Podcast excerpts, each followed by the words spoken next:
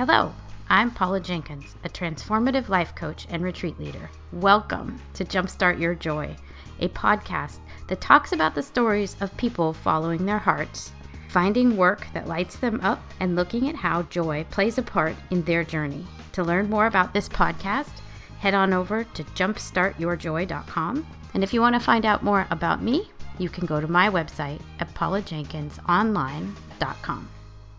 Hello, friends, and welcome to episode 22 of Jumpstart Your Joy. Today we have an interview with Josh Davis. He is the supervising producer for the investigative unit for NBC News, and he's currently working on the Rossen Report. Josh and I got to speak about his background, coming from a small town in Arizona, how he has gotten to the big time in New York City, and how he keeps all of it in perspective, realizing that he's living the life that he had dreamed of as a little boy. It's a delight to get to talk to him about his French bulldog, Jolene, and talking about how he and his husband keep track of each other, even though they both have really busy schedules. If you would like to go to the show notes, they are on jumpstartyourjoy.com slash Josh Davis. And if you feel so inclined to head on over to iTunes and give us a five-star review, I would just love it. Thank you. So now, without further ado, I bring to you the interview with Josh Davis. Welcome to the podcast, Josh. Thank you. It's nice to be here. So, would you tell us about what you loved most as a child or in school? Kind of like what were your early sparks of joy? That's an interesting question. Makes you really think something like that. You know, I I remember being really excited about school. I remember being excited about projects and interacting with teachers and things. I grew up in such a small town that you knew everybody there. You knew your teachers, you know, outside of school, whatnot, their families, their kids and stuff. It was always just a, a nice familial setting to to be in school. Oddly enough, I liked school supplies. I remember thinking that those were such a fun thing back then. Just getting just really wriggling in like a new pen or a notebook or something was such an exciting thing. You know, I have a, I have the same memory. Like, yeah, there was nothing better, especially like stickers. Like, wow, or a stamp. Oh my goodness. Absolutely, I know. Get crazy. totally. So now you're a producer for um, NBC's Rossen Report, and you guys air on the Today Show. Is that right? That's right so exciting. Would you like to explain a little bit about the journey that led you there? I, you know, I started in that small town in Arizona, dr- you know, dreaming of the the big city, the bright lights, you might say. Mm-hmm. Recognized early on that I was passionate for journalism and, and broadcasting, and so fortunately, I went to Arizona State where they have the Walter Cronkite School of Journalism. Just happened to be, you know, in my neck of the woods and mm-hmm. got a great education there. And then I started the small markets. I was on air back then as a reporter and a you know an anchor for a while. I worked in Idaho Falls was where I started, a very small market. Um, mm-hmm. Kind of got my chops there for a couple of years, and then moved on to New Hampshire to cover the presidential primary of 2008, almost as exciting as this year's uh, primary season. And then after that, decided to move into producing. I, I left being on camera and, and went behind the scenes, and that was when I moved to New York, and I made it. You know, it was a it was a journey that I always hoped would lead me here, and somehow I made it. It's kind of odd. yeah, yeah. Well, and I, I mean, I remember it was exciting when you got into the Cronkite School. I remember seeing you share the on-air pieces of you in New Hampshire, and that was also very cool. What about the what about the journey have you loved the most, and what was the transition from on-air to behind the scenes like for you? You know, I would say I loved the journey the most. Actually. Yeah, I mean, yeah. I, it brought me just so you know what was so great about this career and continues to be so great is that it's brought me to so many places that I never thought that I'd live. I, I never expected to live in Idaho. I never thought I'd even go to to New Hampshire, um, mm-hmm. let alone live there. And then of course, you know, the dream was always to get to New York, but you know, all of us have dreams that sometimes don't work out. So it seemed ambitious, but somehow it, it did work out. And so I would say that I love the journey the most, you know, and it's never dull. It's always exciting. continues to be exciting. That's what makes me get up in the morning, you know? yeah, yeah. And so having grown up in that small town in Arizona and now living in the big city, how did that experience, maybe coming from a smaller town, shape you? Or do you think that it ties into your ability to be a storyteller, if you will, on television? I would say that it, it you know it played a great deal a great role in in shaping my understanding and my perception of the of the people around me. I mean, I've lived from you know what I would consider the town I grew up in of about a few thousand people to be one of the smaller towns you could grow up in, all the way to you know now living in Manhattan. Say that understanding where people come from has has really helped me be a better journalist that I can relate to someone who grows up in a small town and then, like I said, you know, you the, all the hustle and bustle of this lifestyle too creates mm-hmm. a different, you know, creates a different person. And I think having that understanding has helped me a lot. But it's also given me the perspective that all of us are so very much the same. You know, I I don't think that I'm all that different now than I was as that little kid with big dreams and and maybe some limited opportunities back then, just given the the location of where I started. That we're all the same. We just have you know we have our own goals. We have our own things that make us excited and and joyful. And somehow, if you just you know keep working hard, it, it can all lead to where sometimes you can accomplish those goals and live, live out those dreams. It's really cool. And I, I think that helps me be better at what I do each day, just having that understanding. That's really deep. I like that a lot. That there's that common that common place and that common whatever space and understanding that we all have. Mm-hmm. Yeah, and maybe I don't know. Does that come in as you're looking at investigative reporting? Like, does that shape what you guys choose to report on? Yeah, I mean, doing what I do now is a little bit different, but I mean, at the heart of any story, there are people and, mm-hmm. you know, and motivations for doing certain things, whether you're someone that's being investigated or you're a victim of some con artist or something, you know, mm-hmm. out there. That I think at the heart of it, these are just human stories that we continue to tell.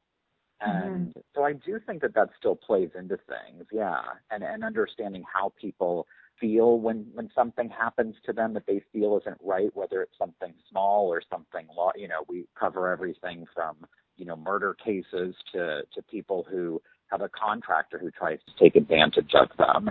Um, mm-hmm. And I think just understanding why people feel the way they do about that, and also you know what might motivate someone to do it to someone else, um, helps mm-hmm. to be a, a better you know producer. Because there is that interesting angle even when it's investigative reporting, I would imagine. I haven't done a ton of that myself, but that some of it, even though it's not the personality type story, but like that you really are looking at it from that angle because as the viewing public, we love to know the motivation, right? Like we love a good a, a good who done it or a sure. or whatever the pieces are behind the scenes. Yeah. Yeah, and at the I mean at the end of the day it's we do things that people care about. We we work on stories that people mm-hmm um, are concerned with, and they, they want to protect their families, they want to protect themselves. And so, yeah, I mean, that's the motivation for doing it, I think, is to, is to help people and to, you know, get answers for people who can't get them themselves. I like that. And what if someone's listening and they're not really sure what a TV producer does? Would you like to explain what it yeah. is you do behind the scenes? I wear a lot of different hats, let's put it that way. Mm-hmm. But um, you know, a TV producer does everything from researching stories, finding good stories to, to look into, to then finding the, the right voices for those stories to, to communicate each side of the story. Then you, you do everything from the logistics of planning how we're going to cover it, who's going to, who are going to be the camera people and the audio people, where you're going to go to shoot it, um, booking plane tickets and then you get there and you have to coordinate sometimes large scale shoots with multiple cameras and lighting and stuff. You have to get all of that. And then you, of course, work with the correspondent to decide what questions are going to be asked and how best to cover the story. Then, of course, you take everything and you bring it back to New York and you write it and you work with an editor to put the visuals together and then you uh, you put it on TV. That's a very short answer. To, yeah, there's a lot of adventure along the way. of course, yeah, yeah. That's but like I've done it the web production side and producer role in that capacity, even for some Olympics, but yeah. It, it is amazing, like all the pieces, especially when you're talking about a shoot, all the pieces that go into that. And then no matter how much planning you do, it always goes haywire at the last minute. That's part of being a producer. You got to think on your feet. right. Yeah, you totally do. And it's really about the attitude, too. If you can roll with it and make it fun or at least not overwhelming, I think that's the mark of a good producer. yeah, yeah, I agree. If you were talking about, like, maybe, I don't know if there's a story you can talk about in the past. Mm-hmm um, maybe one of your favorites that you produced. What's the timeline on like on that kind of a thing? If it's a big one, how long does it take you guys to get it to air? They're your favorite child or something. There's each one is is a special to you for a reason because mm-hmm. you just put so much hard work into it. But um, I mean, our stories can take anything from you know working on them for a day to put them on for the next morning to then working on them for weeks on things. I used to be a producer for a show called What Would You Do on ABC, and those right. are those are very large scale shoots. It's a, like a hidden camera ethical dilemma show um, mm-hmm. hosted by John Quinones, and um, I worked on that show for a, a number of years. And those are very large shoots with a lot of cameras and actors and playing out awkward situations and, like I said, ethical dilemmas and, and finding out how pe- real people react.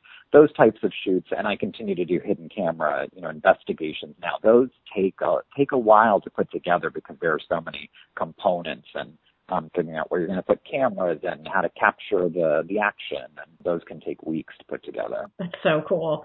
On what would you do? Was there like I don't know, maybe a favorite, like kind of a surprise moment that came out that you got that you like to tell stories about, or one that was just I don't know, moving in a way that you were I don't know, delighted and inspired by it.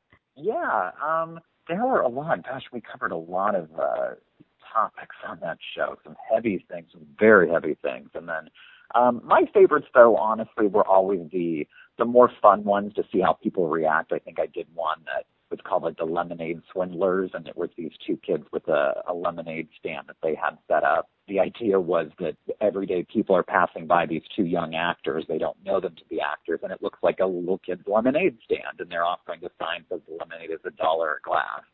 And mm-hmm. of course, you go up there and you're like, absolutely, I'd love to buy a, a, a glass of lemonade from you. Mm-hmm. And the kids start handing, you know, would you like a straw with that? Would you like a cookie? Would you, there's a napkin for you.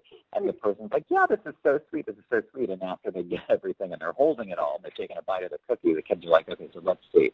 That's $2 for the napkin, $5 for the cookie. They turn into these swindlers. And to see people's yeah. reactions are, are priceless because you don't know how to react in that moment of like, do I confront this nine year old or do I, you know, just pay up because they're clearly, you know, they've switched the rules on me. Those were always my favorite. I know that's maybe not the answer you wanted to hear, but those were always my no, favorite that's funny. To, to produce. Yeah. yeah, that's classic. Well, because you really yeah. wouldn't expect that some kid's about to try and, you know, swindle you. that's yeah, awesome. capturing that yeah, and capturing that moment of surprise on camera is just so fun, and people are always such good sports about those types of scenarios. So those were those were my favorite ones to to produce, awesome. where people at the end could have a good laugh, and at the same time you kind of felt like what you could still picture yourself in that situation and wonder what you would actually, you know, how you would react. Totally, yeah, and I'll see if I can dig that episode up just as an example for the show notes. Probably That'd be fun. somewhere.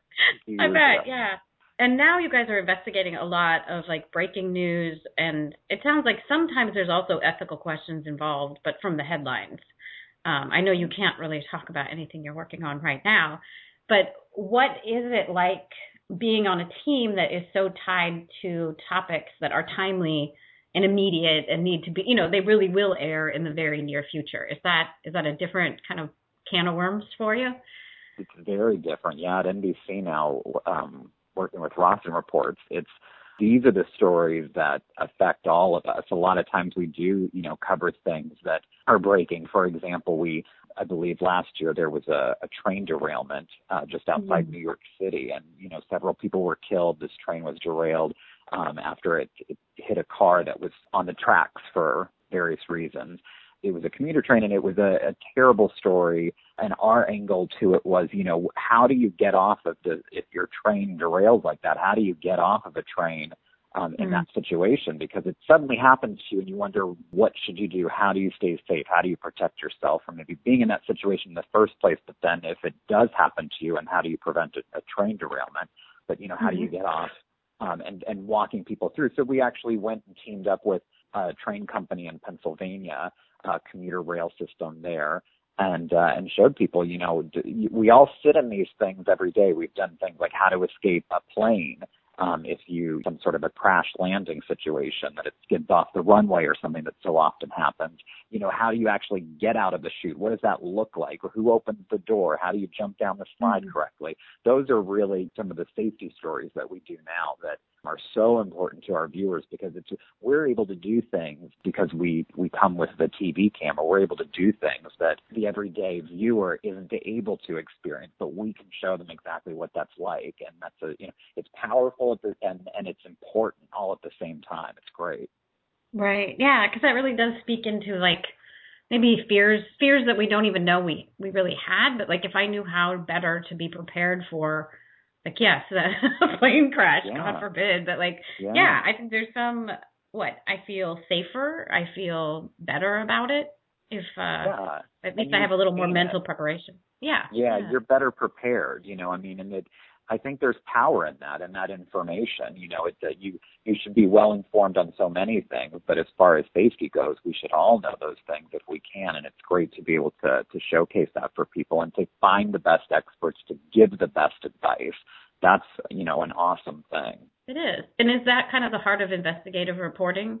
Yeah, that's a branch of what we do. You know, we also, but we, you mm-hmm. know, pursue people if, if there's been a, a wrongdoing. You know, if a consumer comes to us and says that they've been wronged by someone, we can go out there and, and check it out and try to get, you know, some answers for them that they're not getting. You know, we've gone undercover to cover contractors who we set up hidden cameras and we we set up a simple problem with something, you know, whether it's your water heater or your garage door or your your air conditioning unit, and we set up a simple problem and we hire contractors who don't know that the hidden cameras are rolling to see if they correctly diagnose what should be a simple and commonly known problem in their industry or whether they try to up the price and take advantage of the consumer and um, mm-hmm. and in the in the process of that showing people you know these are the questions you should ask these are the things you should do because these are common problems and it's easy to come into contact with someone who might charge you more than than what's fair for that repair that's another aspect of what we do. It we again can wear a lot of different hats in this um, in this unit that I work for. It's very exciting. Yeah, that sounds super cool. And uh, I don't know, we're probably also a lot alike in that it's fun.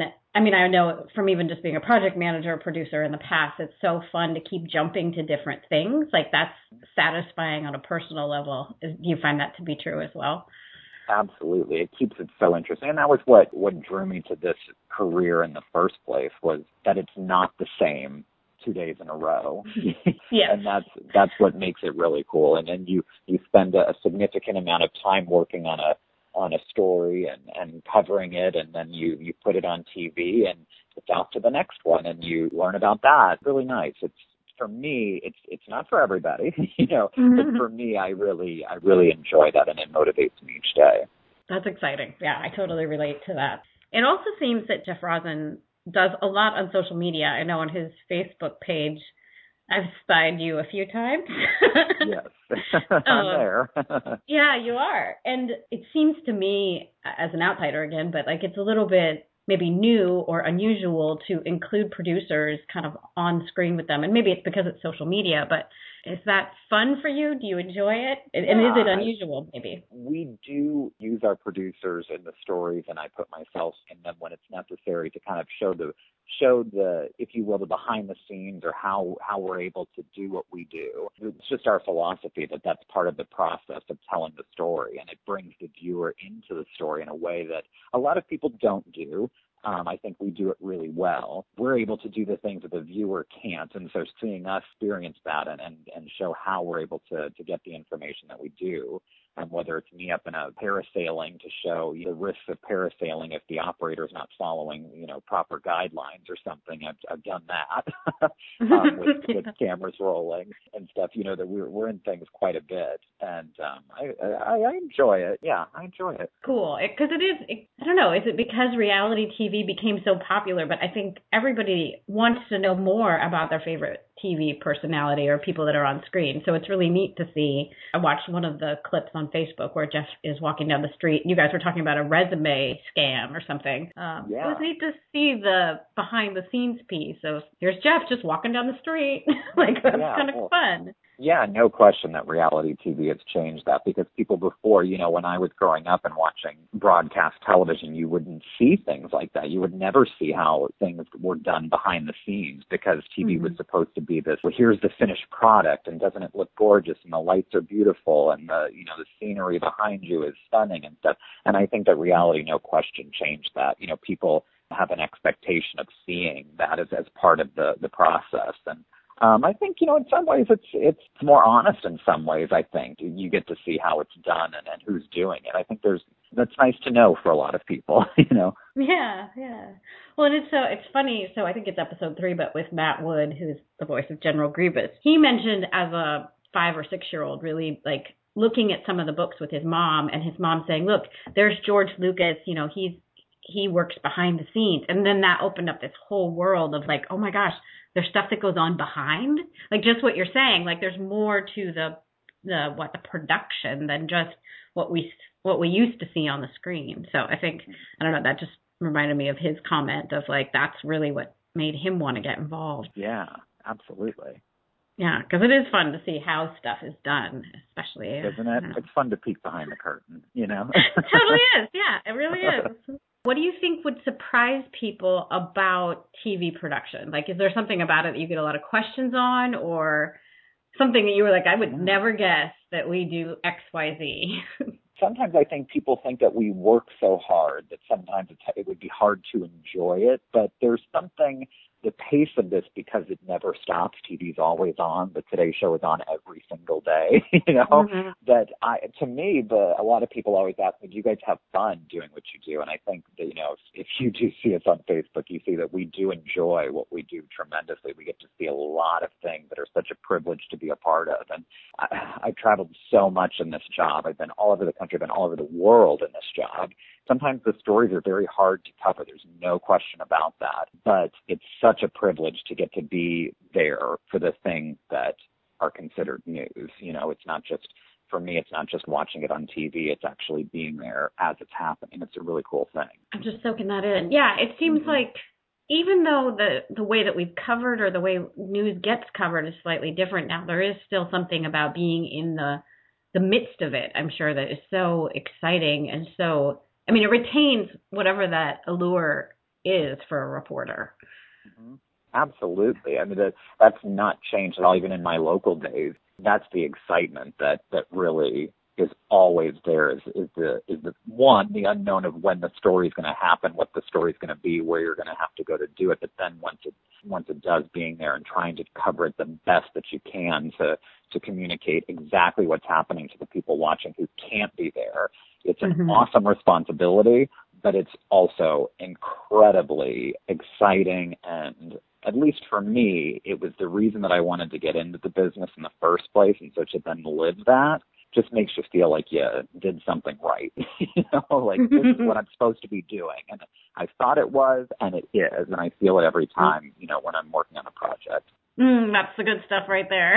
I love it. But and isn't that what like I, whether it's news or it's you know I don't know whatever it is for that person like it's so awesome to be if you call that in the zone or like it's just in that space where you know you're on you know following your purpose. So i'm so glad you you found it. And like but also to have the what self-reflectiveness to like re- be aware that like hey yeah. i'm in that mo- oh here's the moment. Like this is it. Yeah. Well i think yeah. that's one of the i to me that's one of the most important things you know about you were talking earlier about, you know, how I grew up in a small town and stuff. It's like I dreamed of this, so I never want to forget when I was dreaming about this. So it's like I'm I'm living it each day and I make it a I make it a point every day not to take any of it for granted and to just, you know, be really present in that. There was a there was a little kid who was in a really small town who had dreams that seemed impossible, and yet now you're flying around the world to cover something, and you did it. And you need to appreciate that. You need to respect it, and and to just remember that if you work hard, you can do it. But then once you get there, not to forget how important it was to you to to really try and to remember the journey, I guess, if you will. Yes, thank you. That's Just have to soak that one in too. That's like that's know. awesome. Jeez, where did that come Yeah. from? there you go, Josh. Uh, I don't know. I knew you had it in yet. yeah. Well, and what would you say if there's someone that's listening and says, you know, when I was a, a youngster, I dreamed of X, Y, Z. Like, what kind of advice would you give them as if they're saying like gosh i wish i could do it i lost track but that reminded me that i love Right. doing this thing Yeah, I mean that's I, it's not hard to remember back to to being that little kid and to having those dreams. But I would say, you know, that nothing is impossible. If, if you know, my mom and I always laugh talking about it. That sometimes I'm I'm standing in the shoe that I used to dream about in in many ways, and you know that back then where I where I came from, you know, being in such a remote place, seemingly so far away from the industry that I wanted to be a part of, that nothing's, I guess the point is nothing's impossible. You can come from anywhere, be anybody, and you can, you can do what it is you want to do. It takes a lot of hard work. It takes a lot of raising your hand. It takes a lot of saying yes all the time. Mm. Um, and so it's in some ways making sacrifices, um, to be there, but, um, but you can do it if you want to do it and if you work hard enough for it. I would say nothing is impossible. As cliche as that sounds, you know, I, I remember that every day that there's still a lot more that I want to do. There's still a lot more that I dreamed about that I hope that I'm on my way to. But, um, but I feel if, you know, if, if this is as far as I ever got, I feel pretty good, you know, having been that kid with those dreams. I feel like, like it worked out. and isn't that awesome I, I i mean again i just am so like it's awesome to hear you saying that you can reflect on it and be appreciative because i I don't know. Is it is it just is that rare in the United States or rare just or even around the world for people to stop and take I don't know, take a look around and see what they have and be appreciative. Yes. Like that's I- the beautiful step. I do think that a lot of times, no matter what it is that you want to do, I do feel like a lot of times people forget to be appreciative, no matter successful, not successful, you know, happy, sad, you know, you can, you can look around and you can see that there is, there are good things around you. You know, when, Mhm. when I was struggling and not making much money in this business and I had moved so far away from my friends and my family and everybody that I knew to, to try something new and to, be struggling through, you know, through that and learning how to, to be better at what I'm doing, you know, I could still look around and appreciate that this was going to lead somewhere. And if I just hung in there, that I, that I could get where I wanted to go. Right. And, you know, and even now, you know, doing, doing what I love to do, I still, even in the little things, like I just, I love coming home. I love, you know, seeing my dog and, my mm-hmm. husband and you know walking into the place that I always dreamed of working and you know seeing the people around me that I always watched on TV and stuff. Like every single thing I do, it's riding in an elevator with Al Roker one day. You know, I just, I just, I have, I, I constantly stop and just say, wow, this is amazing. it's pretty cool. Yeah, I love that too. The only famous person I've ever been in an elevator with is Al Gore. So um there's an Al thing going on here. Yes, there is, there is, yeah. Well, and and it was also one of those like if I don't talk to him right now, I'm going to kick myself for the rest of my life. Now's your so I said. Yep.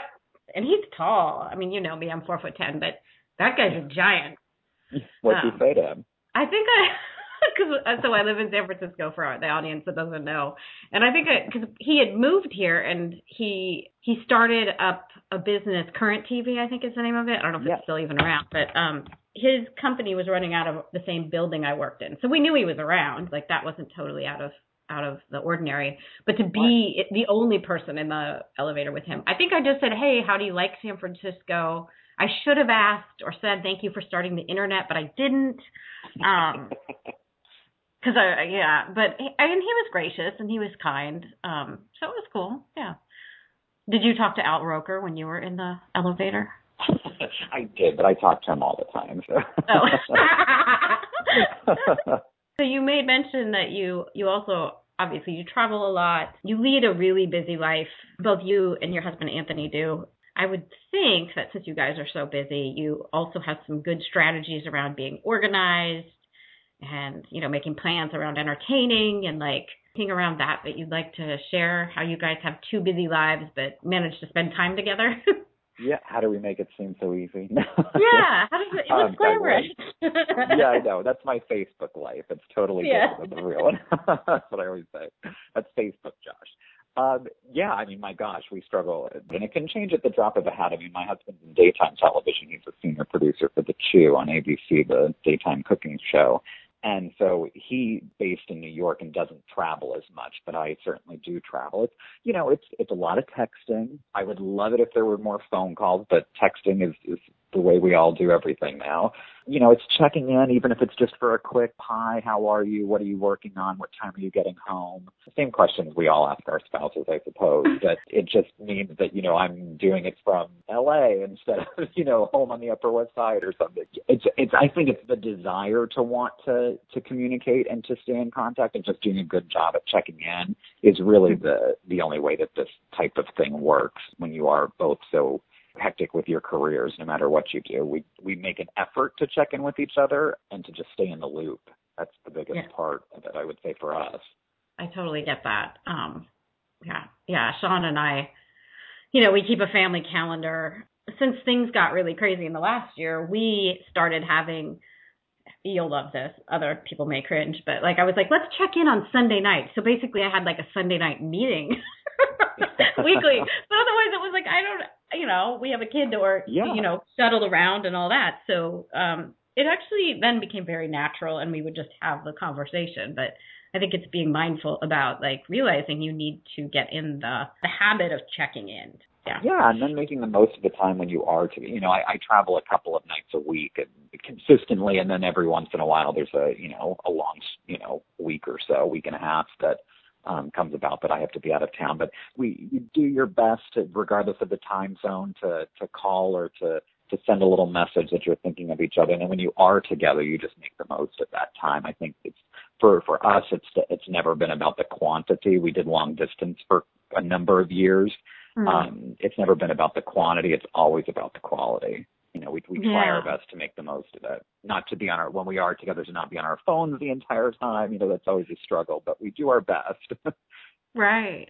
Yeah, and there's so much joy in that that it's about the quality that you guys are both on the same page there. Um, yeah, and being present for it, you know, like that's I guess part of the phone thing or something. It's just like when we are together, really trying to be present in that moment of whatever we're doing. And we're definitely not. We live in New York, but we're not the type going out to all the new hot restaurants and the you know dancing it up on a Friday night or something. We're usually in bed by you know nine thirty or so, even on the weekends but um, you know, it's like you find fun activities to do. You know, whether it's inviting friends over or whatever. We, you know, we have a great time.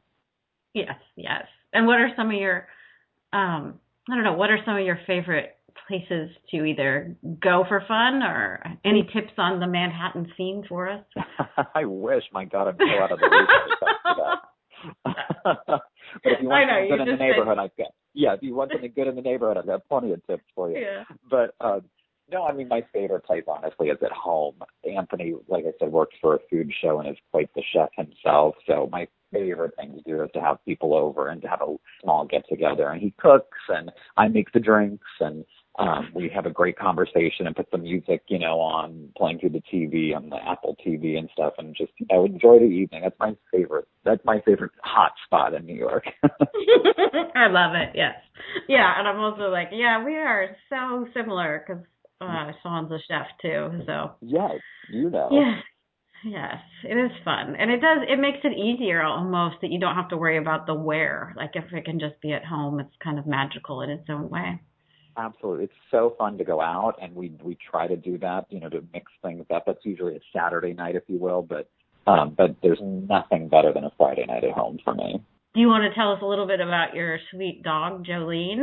she seems like a joyful like, creature. she's got lots of joy. I want to come back as her in my next life. Yeah, well, she's an adorable four-year-old French bulldog, um, mm-hmm. and she is the joy of our lives. That's for sure. and also yeah. the agony sometimes. No, she's great. She's a sweetheart, and she, you know, I, I wasn't, I wouldn't consider myself to have been a dog person before.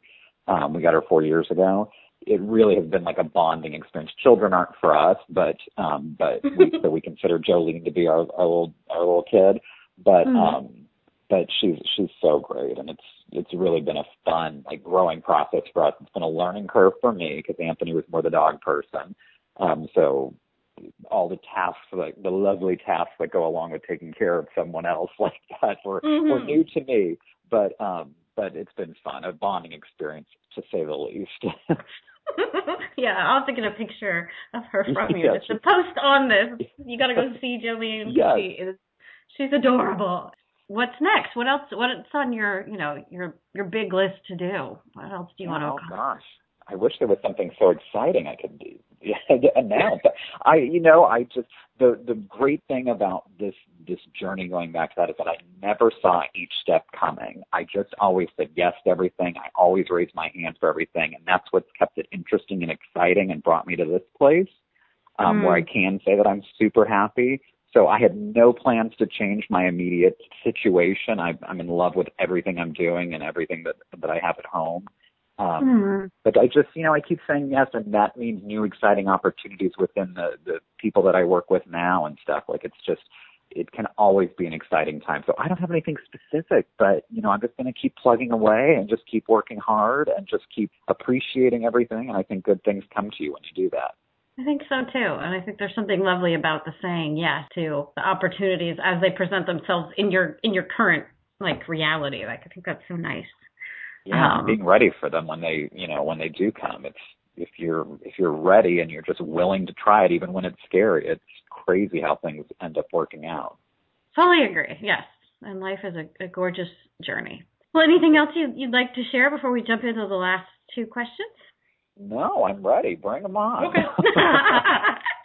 if someone listening has a big dream about how they could make a change in the world, what advice would you give them about bringing their dream into action? Yeah, I mean, I say just say, you know, work hard, raise your hand all the time, say yes to anybody who comes to you with a great opportunity, even when it is frightening, even when it, you know you're so nervous that you can't sleep at night thinking about it.